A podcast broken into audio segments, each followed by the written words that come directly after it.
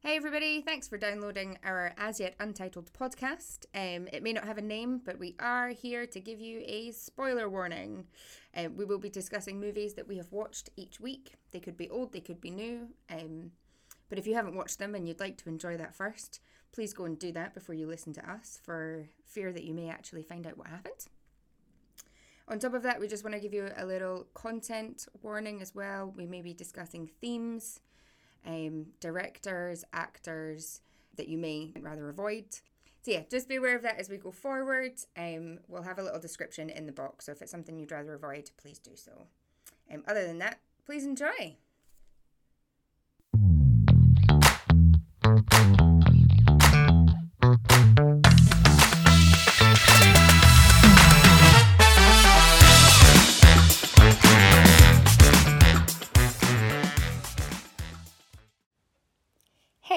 So this week we were supposed to be watching, or rather discussing, the theory of everything. However, um, Craig didn't watch the movie. So, um, luckily, I have made my way through the list and we will be chatting about another fantastic movie that you should all definitely see.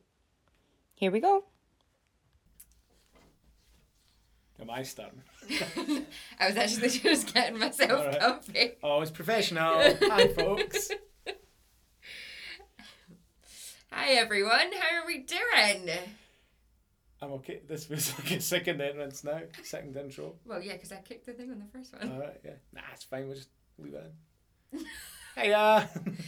always the height of professionalism with this podcast. Um, yeah. So we are here to discuss yet another movie. hmm And this is one that you gave to me, and you, I believe, thoroughly enjoyed. I do. I really like this. Okay. And so this week we're going to discuss Promising Young Women. Yep. Do you want to tell us why you love it, or give us an overview of it? Yeah, so there was a lot of Oscar hype around this. I I get that a lot of that. I did enjoy it. I think um, Mulligan's performance is very good. I think it's um, it's well handled. I don't particularly like the ending, but um, I have disagreements with other people who have watched this film with about how they are affected and how they differ, and I think that's very much a I am a man, okay. and it's a different sort of relationship. With your friends, you mean? Uh, a different point of view, sorry, rather Different than point of relationship. Yeah, different Okay. point of view. Yeah, so my my friends' relationships would be different than Okay. um, maybe a female female relationship. Cool. Um, I think we'll delve into that a little bit later on when we've Yeah. discussed a bit more. Um, Will we give a little intro as to what the film is? if you would like to, yeah, go for it. Um, so this is just from Wiki. We don't do research. We just Google stuff. uh, Promising Young Woman is a 2020 black comedy thriller film written, co-produced, and directed by Emerald Fennell in her feature directorial debut. It stars Carey Mulligan as a young unstable woman haunted by a traumatic past as she navigates balancing forgiveness and vengeance. It also features Bo Burnham, Alison Brie, Clancy Brown, Chris Lowell, Jennifer Coolidge, Laverne Cox, and Connie Britton in supporting roles. Um, as we said, it was nominated for some Oscars. Um, it won Best Original Screenplay, and there were nominations for Best Picture, Best Director, Best Actress for Mulligan, and Best Film Editing. Did that just describe her as a stable woman?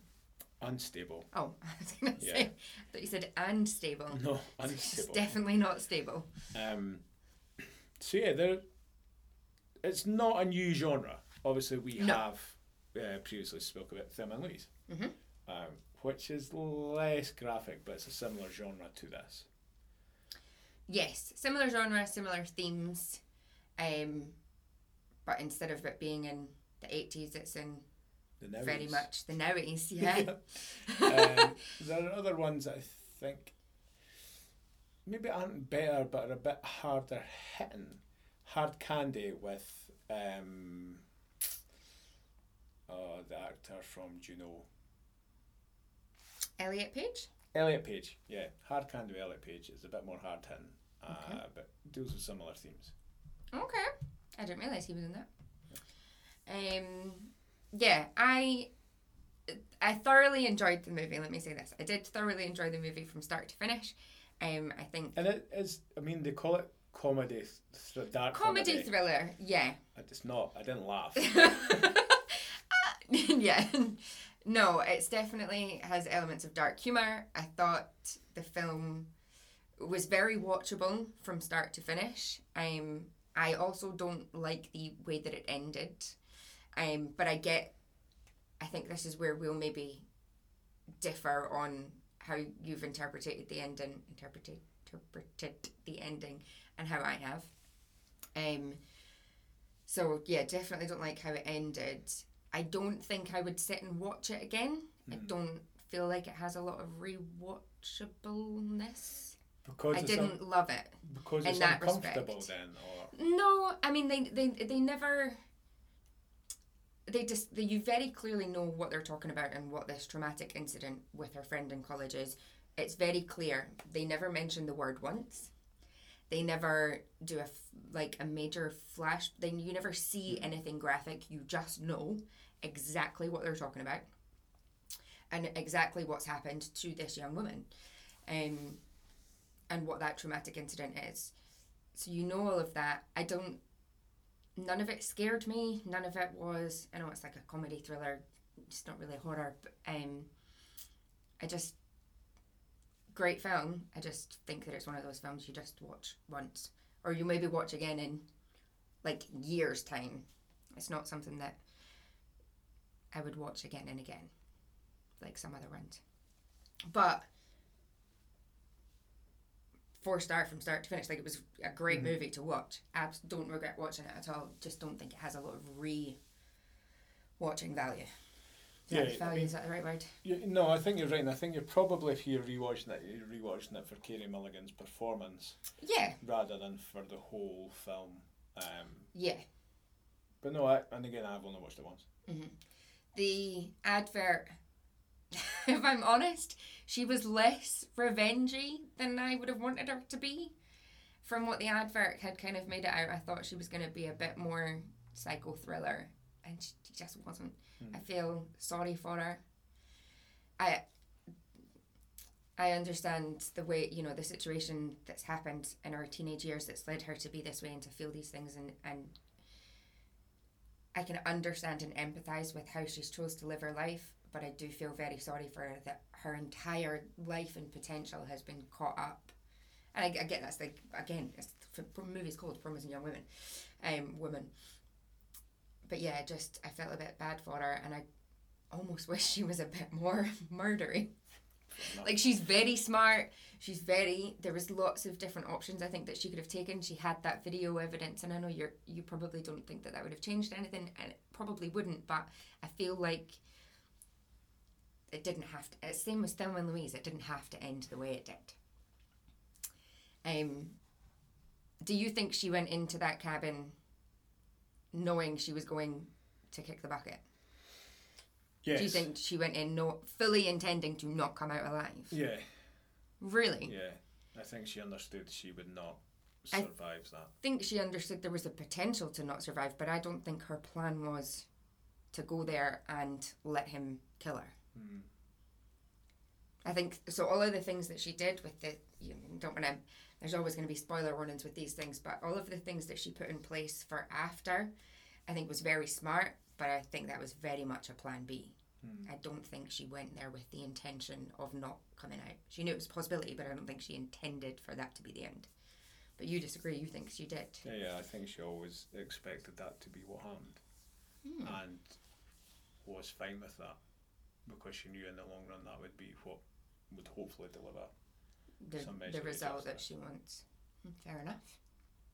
I like it. I think that she brings, um, Mulligan and the director bring a more depth to that sort of character Mhm. because you do see revenge films where it's just like all you are gonna fucking die, Yeah.